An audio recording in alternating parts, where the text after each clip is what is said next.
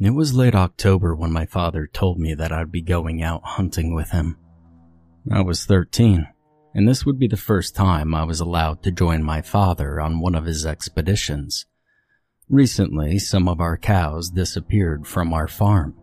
A few days ago, my father found one of them dead on the edge of the property. He said it was either wolves or coyotes, judging from the bite marks. And being so close to winter, my father and I knew that we couldn't afford to lose any more cattle. We would have to trap and kill whatever it was that found our farm to be its new feeding trough. The night we set out, I was caught up in a blend of excitement and nervous anticipation. Most of the other boys in our village had already been out hunting, and they often made rude jests to remind me that I was still a whelp. Even though a trace of summer warmth still touched the autumn air, my father told me to wear my wool coat as he checked and loaded our rifles. When we were ready, he grabbed the oil lamp from the front deck and stepped down the stairs. He turned and said, No matter what, Make sure you know where you're pointing that thing. If I take a bullet from you, I'm gonna haunt you forever. I let out a nervous laugh, but the thought made my stomach do a small turn. Ever since my mother and older brother passed away, my father and I only had each other to look after. Without him, I'm not sure what I would do. Earlier, my father had taken some scraps from the hogs that had been butchered the day before and set traps out along the forest path leading to Silver Mountain. It was the path he was certain was carrying the scent of the farm into the forest. It was the best lead he had anyway. And so we crossed the pasture until we reached the fence on the edge of the woods. The moon was nearly full, and its light made it easy to see in the dark, despite the light layer of mist that blanketed the open field. My father cursed something about needing to cut the trees back farther as he climbed over the fence, and he had to help me make it over, the rifle being a new kind of burden for me. We reached the overgrown path, still trodden down to plain dirt in the center. The path was too narrow to walk side by side, so my father led the way, igniting the oil lamp with a match as soon as the tall pines above us fully occluded the moonlight. I almost wished he hadn't lit the lamp. Somehow the new light only served to limit how far we could see between the pillars of pine trees that surrounded us. And there was a brushing noise as something nearly scuffled its way over leaves and pine needles. The sudden sound caused me to draw in a gasping breath. I whirled around, fumbling to point my rifle in the direction of the noise. Wait, my father hissed at me, and we paused for a second. But there was no other sound. I turned to give my father an anxious glance.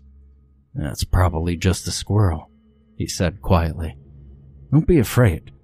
There's nothing around at night that isn't there during the day. I nodded to him and readjusted my grip on the rifle. He nodded back and kept on moving. There were a few other noises, the fluttering of wings and a stick snapping in the distance. And as time went on, I found myself more calm and less afraid of the dark. This was what all the other boys had gone through, and I wasn't going to let myself stay under their shadows. And more than that, I wasn't going to disappoint my father. Now we're coming up on the first one, my father whispered. He hunched his shoulders down and slowed his pace, walking heel to toe with each step. I matched his posture and kept close to him. To the right was a small opening in the pine grove, and there my father had set up a snare trap around a pile of entrails. He paused to let me catch up until I was standing by his side. He then raised the lamp and stepped into the clearing. The entrails were scattered and slightly chewed up. What was more interesting was that the trap had worked in catching something, but we wouldn't know what it was. Something got caught, all right, my father sighed in frustration, but something else got to it first. He pointed to some ivy leaves on the ground coated in blood. The pine needles around the ivy were spread out in a way that showed that something had been dragged away, and judging by the size of it, it was either a large coyote or a small wolf. My father began to shake his head and curse, but then suddenly, a shrill cry of an animal in distress rang out farther down the path.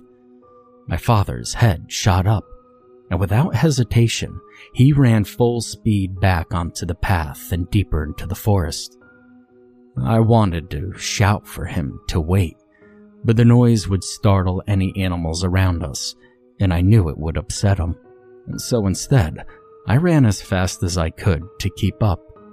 Ahead of me, the dim yellow light from the lamp twinkled and faded as he disappeared behind trees and brush. The sounds in front of us were definitely coming from some kind of wild dog. There was growling, howling, and cries that echoed out amongst the blackened sentinels. I ran, trying not to let my labored breath make too much noise. I rounded a corner and ahead of me I could see the light of my father's lamp reemerge into view. And just then, I heard a loud gunshot followed by the most haunting sound that I've ever heard. My father screamed in a way that I never thought a man could. There was more growling to accompany his terrified cries. I abandoned all notion of stealth as I sprinted towards the light, and I screamed for my father between painful, fiery breaths. Jumping through a thicket of brush, I emerged into another clearing illuminated by the lamp which was overturned onto the ground. The oil had leaked out and caught fire on the forest floor. My father was laying on his chest, and even in the light, the thing I saw hunched over him seemed like a creature made purely of shadow. Without hesitation, I quickly raised my rifle, lining up my sights with the center of the creature's body. I pulled the trigger. The resulting muzzle flash illuminated the animal for an instant, and the only thing I recall seeing were enormous claws and a mouthful of bloody, razor sharp teeth. That was it. The thing moved so quickly that I didn't even know which direction it had gone. I know that my bullet had made contact, however, as the monster let out a painful wail unlike anything I would ever hear in nature. It was as if the animal had two sets of vocal cords. One was that of a dog, the other, more human sounding. The double octave cry was incredibly loud, echoing throughout the entire forest. I was frozen in that moment, overwhelmed by what had just happened. The fire which had started by the overturned lamp had spread among the pine needles and leaves, emerging into a large blaze. The light shone on my father, who was now kicking and screaming on the ground, rolling and convulsing in a new-found agony. He was tearing at his shirt as if it had caught fire, too. Beneath his collar, I saw a large bite wound that stretched across his shoulder from his upper back to just above his chest. Each fang had left a wide gouge that leaked blood as well as a thick yellow pus. Even though it had literally only been seconds since he had been bitten, the wound took on the look of a long, untreated infection. His breathing became hoarse, and in between his agonized screams, I thought I could hear him trying to say my name.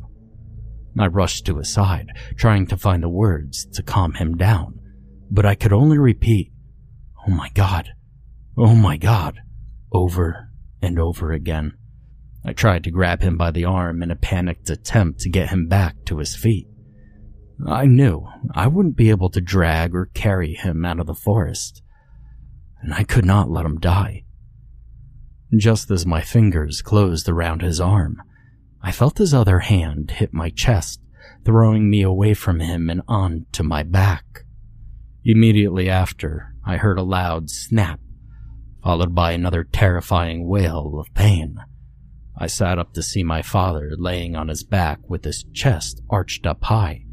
His arms were raised up over behind his head, It looked like he was being stabbed in the center of his back.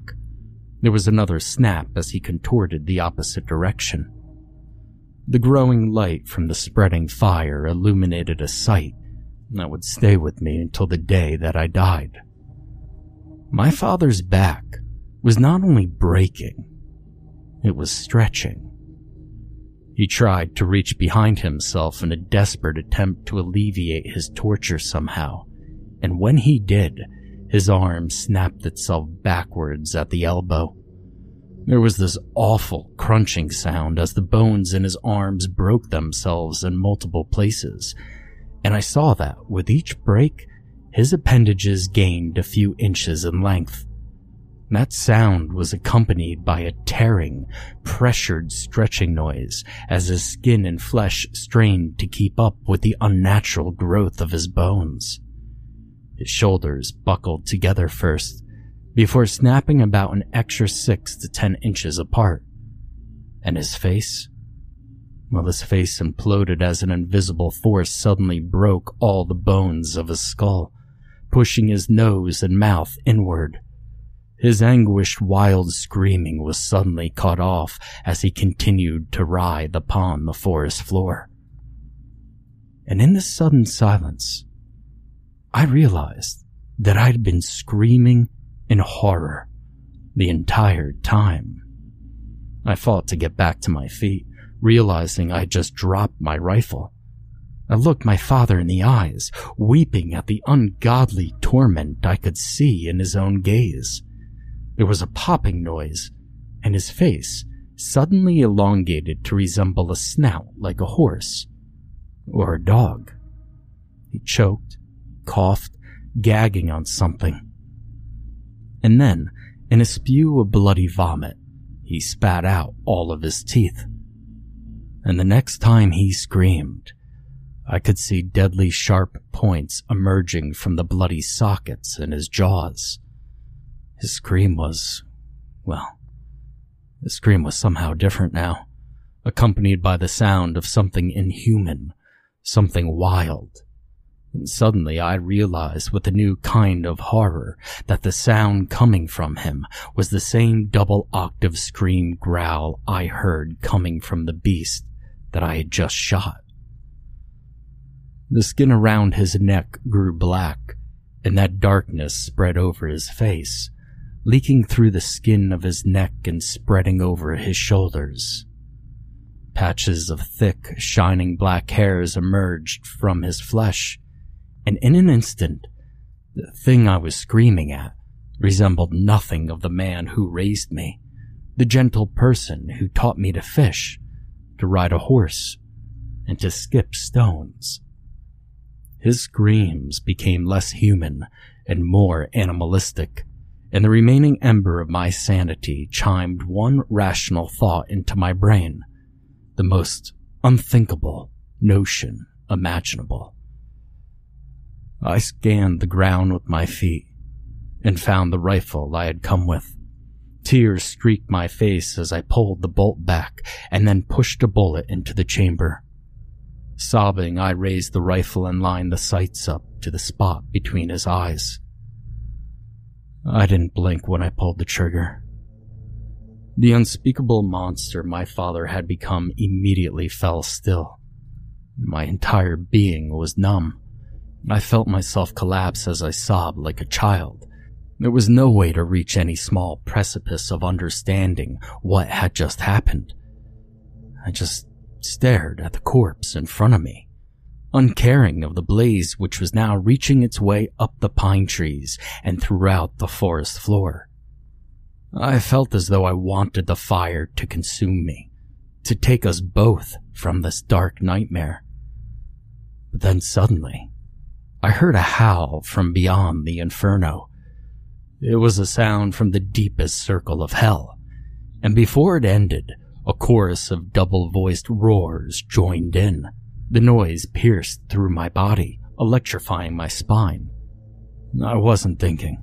Instead, I channeled my actions through an unquestionable instinct to get as far away from the source of that hellish orchestra as I possibly could. And so, I turned and I bolted in the direction of the farm.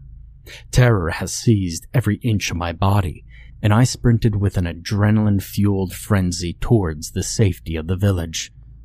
The light of the fire quickly died away as I tore through the forest, jumping over roots and large rocks. I had no idea if I was on the path or not. I simply ran. Now there was a point where I ran through the murky blackness of the forest that I realized I could hear more than my own panicked footsteps. A rapidly loudening rustle could be heard as something was chasing me, and given how quickly it was growing louder, I knew it was moving incredibly fast.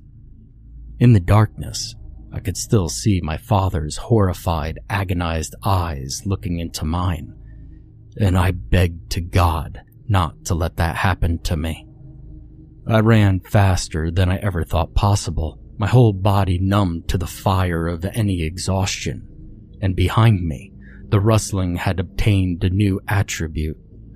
A fervent, ravenous growl. I knew I was close to reaching the edge of my father's property as I saw traces of moonlight reaching its way through the thinning canopy. And in the growing light, I dared to look over my shoulder. Behind me, only several yards away, I could see the roiling figure of another dark beast as it charged me on all fours, and behind it, two more were in pursuit. I didn't look back again. I was so sure that any second I would feel the weight of a beast fall upon my shoulders. I would feel its claws first, and then those awful teeth. Immediately after, the burning, the snapping bones, and the stretching flesh agony, terror, and then whatever the hell would follow. The edge of the forest came upon me faster than I could keep up with, and I ran full on into the fence.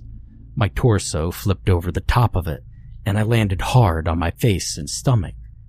Now, in any other circumstance, the fall would have left me breathless and incapacitated on the ground. But the adrenaline? Well, that had me pushing my way back to my feet and just then, I was ripped back as the beast had finally caught me. It snarled as it tore into my back. I wailed, but realized there was no pain. And that's when I noticed it hadn't bitten into me, but onto the thick wool coat my father had insisted I wear. I dropped the rifle I didn't even know I was still carrying and rolled out of the jacket in a single turning motion. Once free, I sprinted with a new top speed, fueled by a tiny flicker of hope. Now, at some point, probably when I heard the chorus of howls ring out from the forest, the cattle had managed to break free from their pen. They ran in large circles around the pasture, panicking and trying to find some means of shelter. I ran through the stampeding cows towards my father's house. Behind me, I heard the distressed moaning of livestock being pounced upon by the hellhounds. I glanced back to see that the beast pursuing me had opted for easier, meatier prey, and I wasted no time in putting more and more distance between them and myself. I ran right past my house, determined to reach the safety of the village, to the company and protection of other human beings. My father's farm was just outside of the small neighborhood. I ran, my legs and chest on fire with tears soaking my face, up and over the hill. The light of the village was my salvation, and I raced in that direction until I crested the hill beyond my father's farm, the one that overlooked the village.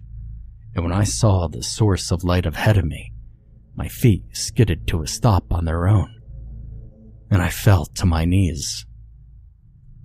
Fire. Nearly the entire village was engulfed in flames. Even from the distance I was from, those once beautiful little streets, I could see the figures of men and women frantically scrambling as they fled from larger, more menacing silhouettes. Screams of terror and anguish rose up with the smoke and fire mixed with a growing number of ungodly howls and roars. and the longer I watched, the few people I saw. More and more beasts, my former neighbors, darted back and forth among the flames. Howling from behind me prompted my feet to move once more, and I ran closer to the village, not knowing where else to go. I ran until I came across a small culvert just outside of town. Throwing myself off to the side, I fell into the stony river with a painfully shallow splash. Wasting no time, I crawled into the small opening of the culvert, hiding myself there under the road. And above me, I could hear the sound of the beast's paws rapidly pummeling down as they raced to join the slaughter down the road. Exhausted, terrified, and shivering, I sat in a catatonic horror as I listened to the visceral chaos of my entire world being savagely torn apart by the fangs and claws of absolute nightmares. The terrified screaming of friends and neighbors devolved into agonized wailing, which over time was completely replaced by an unprecedented number of double voiced howls.